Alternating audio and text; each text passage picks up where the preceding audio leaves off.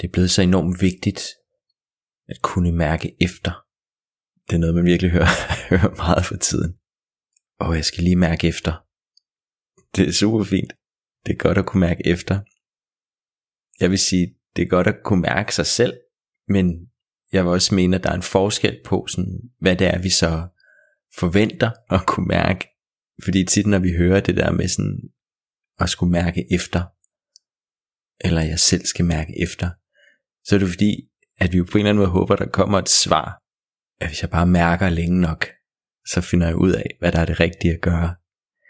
Men nu skal jeg starte på den her uddannelse, eller om jeg skal være sammen med den her person, eller er det her det rigtige job for mig? Der er mange lejligheder for at skulle mærke efter. Og jeg tror, der hvor vi, der hvor vi kommer til at gå galt i byen, det er, at vi sidestiller det at mærke efter med at tænke efter, som jo på en eller anden måde er lige så, er lige så umulig en opgave. Fordi vi kan jo tænke fra herfra til, til evigheden, men det kommer der jo ikke noget endeligt svar ud af. Om du skal sige ja til det her job eller ej, det kan du bare ikke tænke dig til, om det er det rigtige. Du kan heller ikke mærke efter, om det er det rigtige. Jo, du er nok lidt tættere på, vil jeg sige. Men sagen er jo, at vi ved ikke noget, før vi har prøvet det. Du ved ikke, hvordan du selv kommer til at reagere. Du ved ikke, hvordan omstændighederne kommer til at reagere. Hvis der er noget, du har brug for at sige, men du er bange for at sige det, så er det jo fordi, altså grunden til, at du er bange, grunden til, at der er noget, der vækker en utryghed eller en uro i dig, det er jo netop fordi, at du ikke ved, hvad udfaldet kommer til at være. Det er jo der i utrygheden ligger. Og det er der, jeg i hvert fald tit hører mange falde i, fordi at det her det bliver blandet sammen med det der mærke efter. Fordi at der et eller andet sted i det er kommet sådan en forhåbning om, at vi skal kunne mærke, hvad der er det rigtige. Og her kommer der noget vigtigt, fordi det som vi rigtig nemt kommer til at stræbe efter, når vi skal tage en beslutning, det er, at vi gerne vil fjerne den her uro. Prøv lige at tænke over det en gang. Hvad er motivationen for gerne at vil tage den rigtige beslutning? Det er rigtig tit, at vi gerne vil fjerne en uro. Vi vil gerne fjerne en usikkerhed. Vi vil gerne være sikre. Fordi vi har en forventning om, at hvis vi, at hvis vi er sikre, at hvis vi tager det rigtige valg, så kommer der ro på. Så får vi fred. Så kan vi endelig slappe af. Og fordi det får sådan et endeligt og meget sådan definitivt mål, så bliver det også sindssygt vigtigt for os at tage den helt rigtige beslutning, eller sige det helt rigtige, eller gøre det helt rigtige.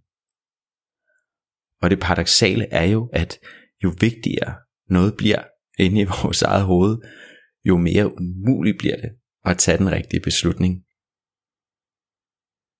Det kan du godt følge, ikke? Altså, jo vigtigere det bliver at tage den helt rigtige beslutning, jo sværere bliver det, at tage den beslutning. Fordi så må der overhovedet ikke være nogen mænder.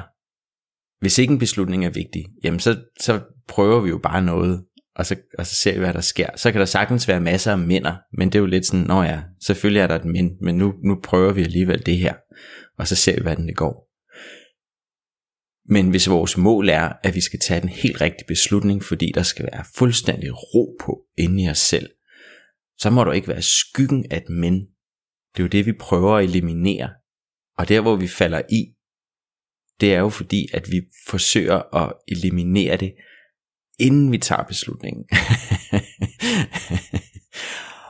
Og det, det kan vi jo ikke. Det er så fjollet. Det er jo det, vi prøver på. Og derfor er jeg i hvert fald meget overbevist om, er det rigtig vigtigt at forstå, at vores opgave er ikke at fjerne uro i os selv. Og det er der to grunde til. Det ene er, at ja, for det første er det en håbløs mission. Fordi at det at mærke uro er en fuldstændig naturlig del af at være menneske. Og det er vi, fordi at vi helt biologisk mærker uro, når vi står i en situation, hvor vi ikke kender udfaldet. Det vil helt automatisk skabe en reaktion i din krop, når du står i noget, hvor du ikke ved, hvad der kommer til at ske. Og sådan er det bare. Og vi har jo, vi har jo forsøgt, og vi forsøger jo at skabe os et liv, hvor vi for så vidt vi overhovedet kan, forsøger at eliminere al uro. Og det er jo derfor, at vi er nået til det her sted i vores menneskelige udvikling, eller hvad man nu kalder det, hvor vi jo næsten er begyndt at tro på, at det er det, der er målet. Altså det er jo helt skørt.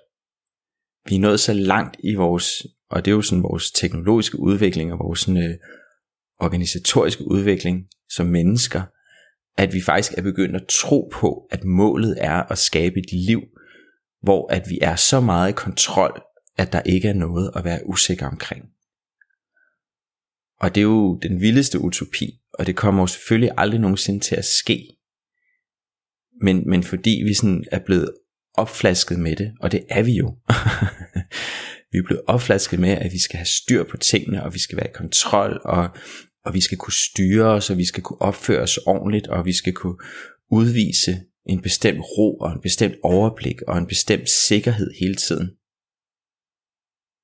Så, så er vi jo selv kommet til at tro på, at vi skal have styr på det, at vi skal være i kontrol, og at det er igennem kontrollen, at vi finder ro.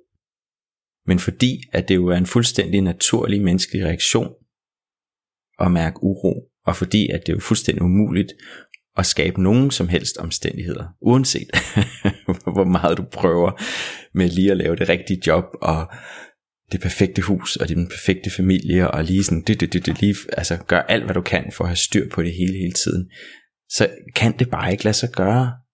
Så derfor vil der jo altid være en uro. Så hvorfor ikke på et eller andet tidspunkt begynde at anerkende, at det er en del af det at være menneske? Og selvfølgelig er der uro. Det er da klart. Sådan er det jo, hver gang vi skal prøve noget nyt. Og med det kommer vi jo sådan lidt til den anden grund for, hvorfor det er vigtigt og ligesom at kunne mærke den her uro, og ikke, og, ikke som noget, som vi skal eliminere, men som noget, der faktisk gerne må være der. Og det er jo fordi, at det er jo gennem uroen, at vi også er til stede. Det er jo gennem uroen, at du virkelig er opmærksom, fordi der er noget på spil. Og det er vigtigt, der er noget på spil. Fordi det er, når vi, det er, når der er noget på spil i os, at vi er i gang med at lave noget, som giver mening. Hvis du aldrig sætter noget på spil, hvis du altid gør alt for alting, altid at være i kontrol, så er det svært at finde noget mening i det, du laver. Fordi der er ikke noget i dig, der får lov til at komme ud. Alt hvad der ligesom kommer ud, det bliver jo sådan en, en indpakket, perfekt version af et eller andet. Så det vil sige, det du rent faktisk mærker, det du rent faktisk føler, det du rent faktisk brænder for og drømmer om og har lyst til, det kommer ikke ud. Og det kan der være alle mulige grunde til. Det er jo frygten for at blive afvist, frygten for at blive latterliggjort, eller frygten for ikke at være god nok. Der er mange gode grunde til at lave den her beskyttelse. Men der er også lige så mange gode grunde til at arbejde igennem den her beskyttelse. Fordi ultimativt så er kontakten med andre mennesker og kontakten med de omstændigheder, vi står i, den afhænger af, at vi tør stille os åbne, og vi tør stille os sårbare, og vi tør stå med den her usikkerhed. Og jeg kunne rigtig godt tænke mig, og så det der frø hos dig i, at den her usikkerhed, det er ikke en svaghed. Det er nærmere en opmærksomhed. Og det er en det er ligesom et flag for dig, der viser dig sådan, hey, her er noget, der giver mening, her er noget, der er vigtigt. Så her er det faktisk vigtigt for dig, at du bliver stående, og at du på en eller anden måde forsøger at arbejde derhen mod en åbenhed, i stedet for det modsatte, i stedet for at trække sig tilbage og beskytte det og lukke det ned. Da jeg gik på uddannelse som kropsterapeut, og vi skulle i gang med at, at have vores egne klienter, var jeg sindssygt nervøs. Det var klart. jeg var stadigvæk under uddannelse, og jeg synes, det vi lavede var skide svært, og øh, alle mine egne mønstre og følelser blev bragt i spil, og al min egen sådan, usikkerhed og utilstrækkelighed, og alt det stod jeg jo med, når jeg skulle, øh, når jeg skulle sådan, øh, agere øh, behandler eller terapeut over for et andet menneske. Så jeg var jo skide nervøs. Der var jo noget på spil, og jeg havde, jeg havde jo lyst til at melde afbud hver evig eneste gang, og, og var sådan i mit stille sind håbet, at folk havde glemt aftalen, eller de ikke mødte op, så jeg kunne slippe for det. Og samtidig så ville jeg det jo også. Jeg havde jo lyst til det, og jeg vidste jo også godt, at den eneste måde, jeg kunne blive bedre til det, det var ved at gøre det. Det var den eneste måde, jeg kunne blive en bedre terapeut, det var ved at have en masse klienter. Der var ikke rigtig nogen vej udenom. Altså jeg kunne ikke læse mig til det. Og jeg kunne ikke gemme mig kun på uddannelsen, og så tænke, at det var nok. Altså der, jeg var nødt til at stå ude i det. Men jeg havde vidderlig ikke lyst, fordi jeg, jeg var så nervøs. Og øhm, jeg spurgte en af underviserne på uddannelsen, spurgte jeg ham sådan, han, han har behandlet i 20-30 år eller sådan noget, så spurgte jeg ham sådan, hvornår, hvornår det holdt op, hvornår, øh, hvornår holdt det op med, at man var nervøs, inden man skulle have klienter. og så kiggede han bare på mig, og så sagde han, det holder aldrig op. Nå, men det var jo ikke lige det svar, jeg havde håbet på. Men den måtte jeg jo så ligesom sluge. Og øh, jeg tror ikke rigtigt, jeg troede på det, da han sagde det, faktisk. Jeg tænkte sådan, om selvfølgelig må det da holde op. Og jeg kunne sige i dag, at han har jo selvfølgelig ret. Det er ikke holdt op. Jeg er stadigvæk nervøs. Men det jeg tror, jeg har lært, det er, som jeg også sagde lige før, at den der nervøsitet, det er ikke en svaghed. Det er en opmærksomhed. Så jeg er faktisk nået til et punkt nu, hvor at jeg er mere bekymret, hvis jeg pludselig kan mærke, at jeg ikke er nervøs, når jeg skal have en klient. Fordi det er for mig blevet et tegn på, at der er noget i mig, der sådan, der er noget i mig, der er lukket af for et eller andet. Og at jeg har en eller anden fornemmelse af sådan, Nå, det her, det bliver nemt, eller det her, det skal jeg nok klare, eller det, det er ikke noget problem. Og det er et farligt sted at stå, når man skal arbejde med andre mennesker, fordi så er der noget i mig, der er lukket af, hvis jeg har den følelse af sådan, åh, oh, det har jeg styr på det her. Så er der noget i mig, der ikke er opmærksom. Fordi så tænker jeg, jamen det, jeg ved allerede, hvad der kommer til at ske. Jeg skal bare lige dum dum dum, og så er det det. Og på den måde er jeg jo slet ikke åben for det andet menneske, der kommer ind ad døren, og det som den person bringer med ind i rummet. Og med det kommer jeg jo til at overse nogle vigtige ting. Hvorimod, at hvis jeg kan mærke, at jeg er nervøs, så ved jeg, at jeg også er opmærksom. Så ved jeg, at jeg er vågen, og at jeg lytter. Fordi når jeg er nervøs, så er jeg også opsat på, gerne vil gøre det, gerne vil gøre det godt, eller sagt på en anden måde, så er der noget på spil. Når jeg er nervøs, så er der noget på spil. Og der må gerne være noget på spil, fordi at det når der er noget på spil, det er der, at der er noget meningsfyldt for os. Det håber jeg, du kan følge, fordi det er ret overvist om er meget vigtigt, at hvis ikke vi laver noget, hvor vi sætter os selv på spil, så er det svært at finde mening. Og det er der vi har, altså det er jo der der er far for, at vi går hen og ligesom og, øh, graver os selv lidt ned, altså bliver lidt smådeprimeret og bare sådan går lidt rundt og kan ikke rigtig, øh, kan ikke rigtig finde mening i det vi laver og kan ikke rigtig finde ud af hvad der lige skal ske og det hele er bare sådan lidt øh, kedeligt job, kedelig, kedeligt liv, kedeligt parforhold, det hele er bare sådan lidt med. Og det er det jo fordi, at der er noget i os, der ikke kommer i spil. For jeg kan love dig for, at i det øjeblik, at du sætter noget i spil, så kommer der også liv. Det er jo det, du helt fysisk mærker i kroppen.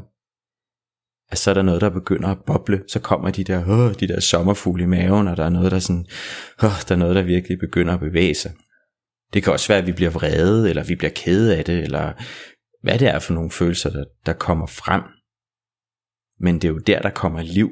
Det er jo der, vi bevæger os fra at være sådan lidt passive og sådan lidt, nå ja, der sker ikke rigtig noget, eller det er også bare lidt, lidt lige meget, til at der faktisk er noget, der absolut ikke er lige meget. Fordi pludselig så mærker vi alt muligt. Og det sker jo i det øjeblik, altså det kan du kun i det øjeblik, du sætter dig selv i spil. I det øjeblik, du sådan tør træde lidt frem og vise, hvad det faktisk er, der rører sig. Og her kommer sammenhængen med kroppen og det der med sådan at mærke efter. Det her, det virkelig sådan kommer til sin ret.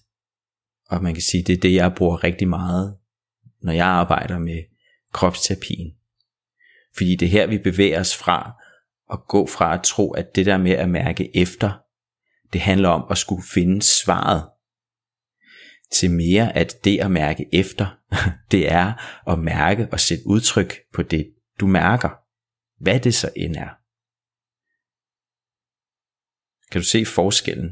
Du kan ikke mærke, om det lige er det her, du skal sige, eller det her. Men du kan sige, hvad det er, du mærker. Du kan fortælle, hvad det er, der rører sig. Og det kan både være en følelse, altså at du føler dig vred, eller det glad, eller ked af det. Men det kan også være bare en sansning, at der sådan er en, en trykken i brystet, eller en, en, en muren i maven, eller noget, der spænder i nakken, eller alt muligt. Og det kan også være et fravær af noget. Det hører jeg jo også tit fra folk, jeg arbejder med, sådan om jeg mærker ikke noget. Jamen så mærker du jo det. Så er der jo en tomhed, eller en, en frakobling, eller en, en følelsesløshed, eller sådan en manglende kontakt. Men så er det jo det, du mærker. Og det er der også noget at hente i. Så vi går fra, vi, vi går væk fra sådan at skulle mærke efter for at finde et svar, som sådan en en til en ting, til at mærke efter mere som at, at blive opmærksom på, jamen hvad er egentlig min krops tilstand? Og så er det gennem udtrykket af det, at du har mulighed for sådan at komme mere i kontakt med dig selv. Og du har mulighed for at komme mere sådan i kontakt med, med livet og med noget meningsfuldt. Og ja, det kan sagtens være, at det så kræver, at øh, du skal igennem nogle svære ting, fordi det, som der jo er rigtig mange af os, der kæmper med, det er jo, at vi af alle mulige forskellige årsager har gået og holdt ting tilbage. Og det er også noget, jeg kommer til at snakke meget mere om sådan i, øh, i fremtidige afsnit. Men vi har alle mulige, vi har alle sammen alle mulige grunde til sådan at beskytte os selv mod bestemte følelser og fornemmelser og tanker, fordi at vi har fået lært, at der er noget, der ikke er rigtigt, eller der er noget, vi ikke må vise, eller der er noget, vi ikke må sige eller gøre. Og derfor så er det blevet holdt tilbage. Og rigtig tit så er det jo den holden tilbage, sådan den beskyttelse, som gør, at vi pludselig er nået til et punkt som voksne, hvor vi faktisk er rigtig svært ved at mærke os selv. Fordi vi har brugt så meget tid og energi på at pakke ting væk, og så har vi gjort så godt et arbejde, så pludselig står vi som voksne sådan, høj, nu har jeg faktisk pakket så meget væk, at jeg slet ikke kan mærke noget mere. Og så er det jo klart, så kan vi jo ikke bare lige sådan vende det der, og så bare regne med sådan, Wuff, nå, nu slipper jeg bare alt det. Fordi at der har jo været en grund til, at mange af de der ting er blevet pakket væk. Så når du så begynder at arbejde med nogle af de her ting, hvis du kommer til sådan en som mig, eller en eller anden guidning, hvor du får hjælp til sådan at begynde at åbne op for det at mærke dig selv, så vil der også komme nogle af de svære ting i spil. Så vil der komme gammel vrede, gammel sorg, gammel frustration, gammel afmagt, alt muligt. Men det er jo det, der er livet, og det er jo det, der var livet, som bare ikke fik lov til at være der i de situationer, fordi at det var blevet pakket væk. Og nu skal vi begynde sådan at pakke det ud igen. Du vil gerne sige og gøre ting, hvor du kan mærke, at der er noget på spil. Jeg vil faktisk sige, at det er det vigtigste, du kan gøre. hvis vel at mærke, at du gerne vil blive bedre til at mærke dig selv. Hvis du gerne vil blive ved med at bevare kontrollen, så skal du selvfølgelig ikke gøre det. Så skal du bare blive ved med at holde igen. Og det er jo, det, det skal jeg ikke bestemme. det bestemmer du selv, hvad der fungerer bedst for dig. Men min helt klare erfaring er, at frihed er ikke noget, vi skaber gennem at kontrollere os selv og forsøge at kontrollere vores omstændigheder så meget, at vi har styr på det hele, og der aldrig er noget, der er usikkert, og så gennem det håbe, at så kan vi endelig slappe af og få ro på. Altså frihed, den form for frihed, sådan følelsesmæssig frihed og åbenhed, som jo er det, altså, det er jo det, vi alle sammen går og håber på. Det er jo derfor, vi gør alle de her ting. Det er jo fordi, vi forsøger at skabe ro. Vi gør bare det omvendte. Fordi kontrol skaber bare mere kontrol, og mere kontrol skaber mere indre uro. Fordi at der jo, der jo er jo følelser i dig. Altså, der er jo ting, der reagerer på det, men hvis det aldrig får lov til at komme ud, hvis det aldrig får lov til at komme til udtryk, så sætter det sig jo inde i dit system. Og det er jo derfor, vi får stress og angst og alt muligt, altså fordi at der er jo, det er jo sådan en ophobning af ikke udtrykte følelser, som sidder i vores system, og som aldrig nogensinde kan give os frihed, så længe at, at, at vores primære fokus er, at de bare skal holdes der. Friheden kommer jo netop, når de får lov til at komme til udtryk, og vi, sådan, og vi får elimineret den der afstand, der er imellem det, vi mærker, og det, vi, og det, vi viser. Altså den afstand, der er mellem det, du mærker, og det, du lader komme til udtryk, det skal du bruge energi på at opretholde. Så skal du bruge energi, fysisk energi på at holde alle de her ting tilbage i dig selv. Men lige så snart du, du begynder at tillade dig at sige sådan, hey, jeg er sgu i tvivl om det her, hey, jeg, jeg er usikker på det her, jeg er ked af det her, det her, det gør mig vred, det her gør mig frustreret, hvad det nu kan være, hvor, hvor der er noget i dig, der sådan kommer på spil, og du ved, der er noget, der kommer på spil, fordi du kan mærke det. Du kan mærke, der er noget, der begynder sådan, og de er inde i kroppen. Det er sådan, det, er sådan, det hele systemet begynder sådan at ryste lidt, ikke? Og det er en god ting. fordi det, det her, at al den her energi, der har været brugt på sådan at holde styr på det hele, at den bliver frigivet. Og det er jo det er jo gennem det, at der så endelig er noget, der kan begynde at slappe af, og bare sådan at være til stede med det, der er. Hvis du har prøvet at være til sådan en, en kropsterapeutisk session, så ved du præcis, hvad jeg snakker om.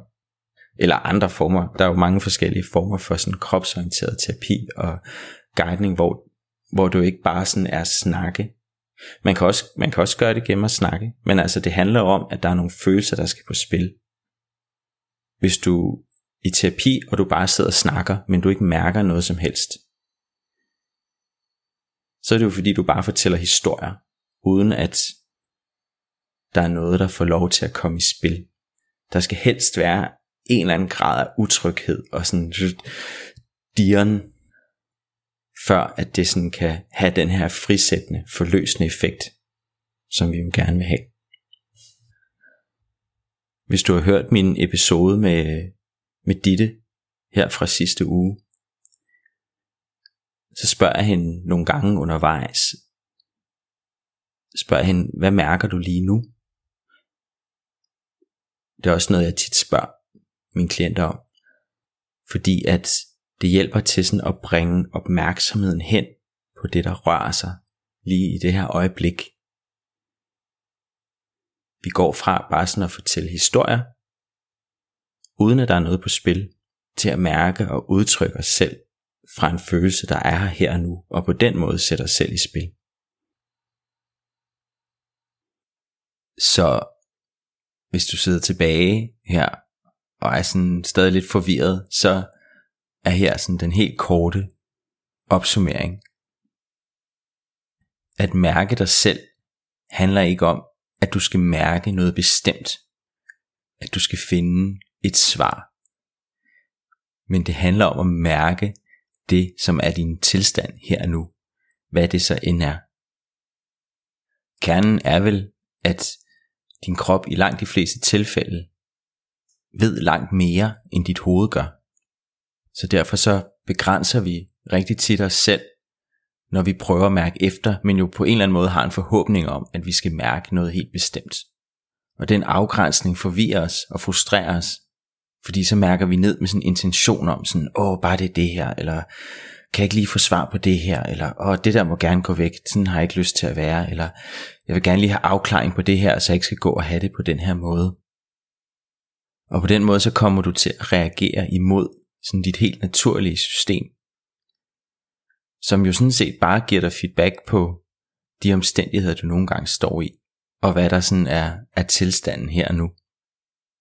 Og hvis du nu sidder og tænker, ja ja, det er meget godt Simon, men jeg vil bare have nogle svar. Jeg vil bare gerne videre.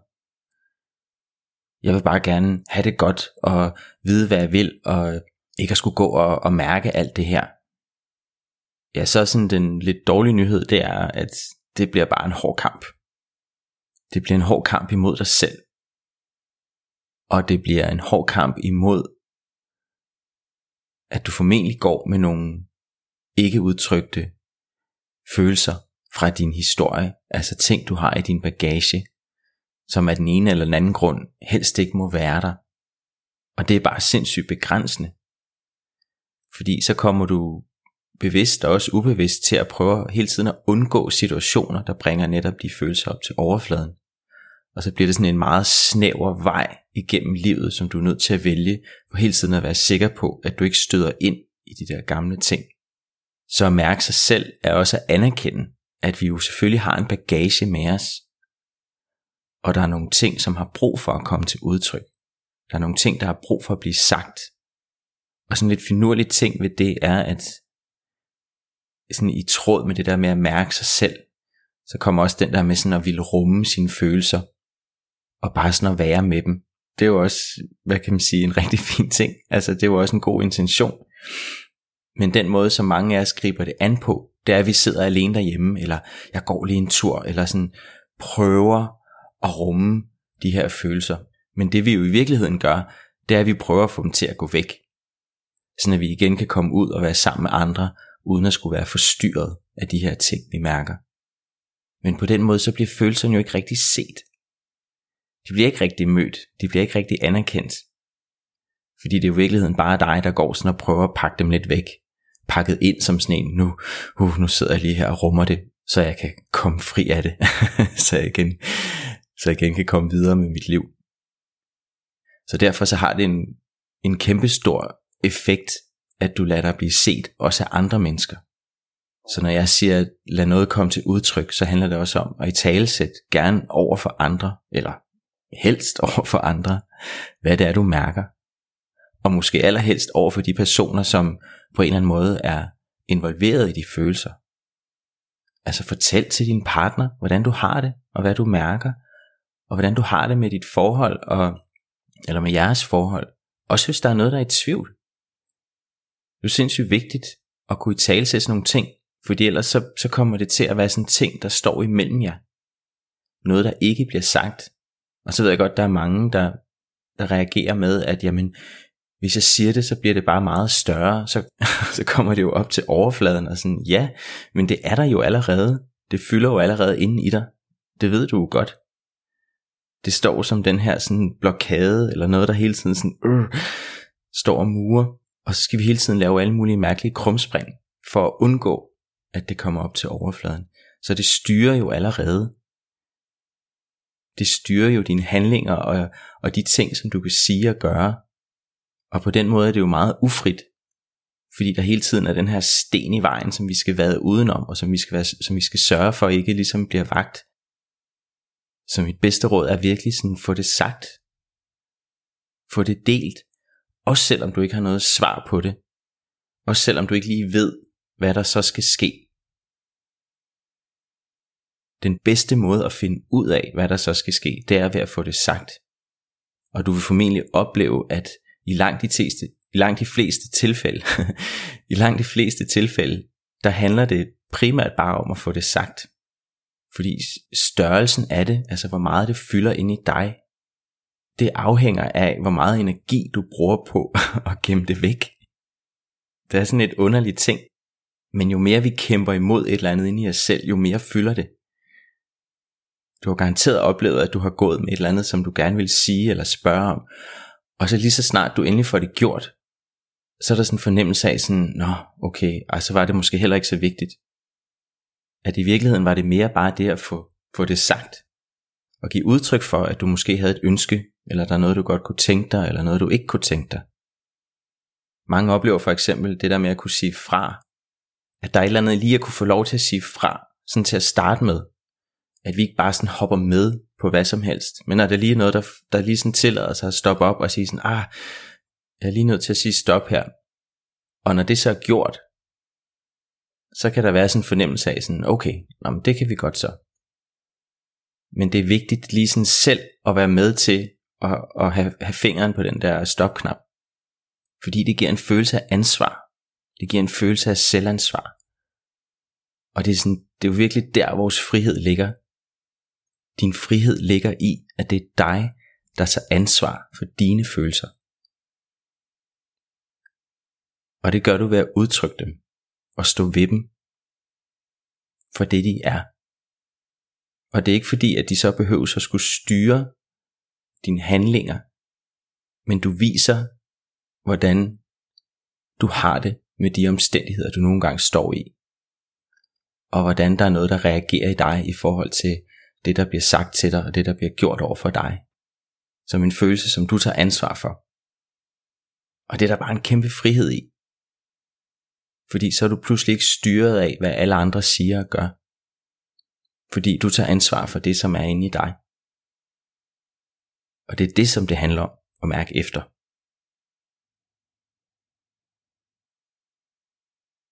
Hvis det her det vækker noget hos dig, hvis du sidder med nogle spørgsmål, eller noget du sådan har lyst til at få afklaret, så øh, hiv endelig fat i mig. Du kan enten finde mig på Facebook og Instagram under øh, kropsvis, og du kan også skrive til mig på simonsnabelagkropsvis.dk. Og så ellers så ønsker jeg dig bare en rigtig god dag.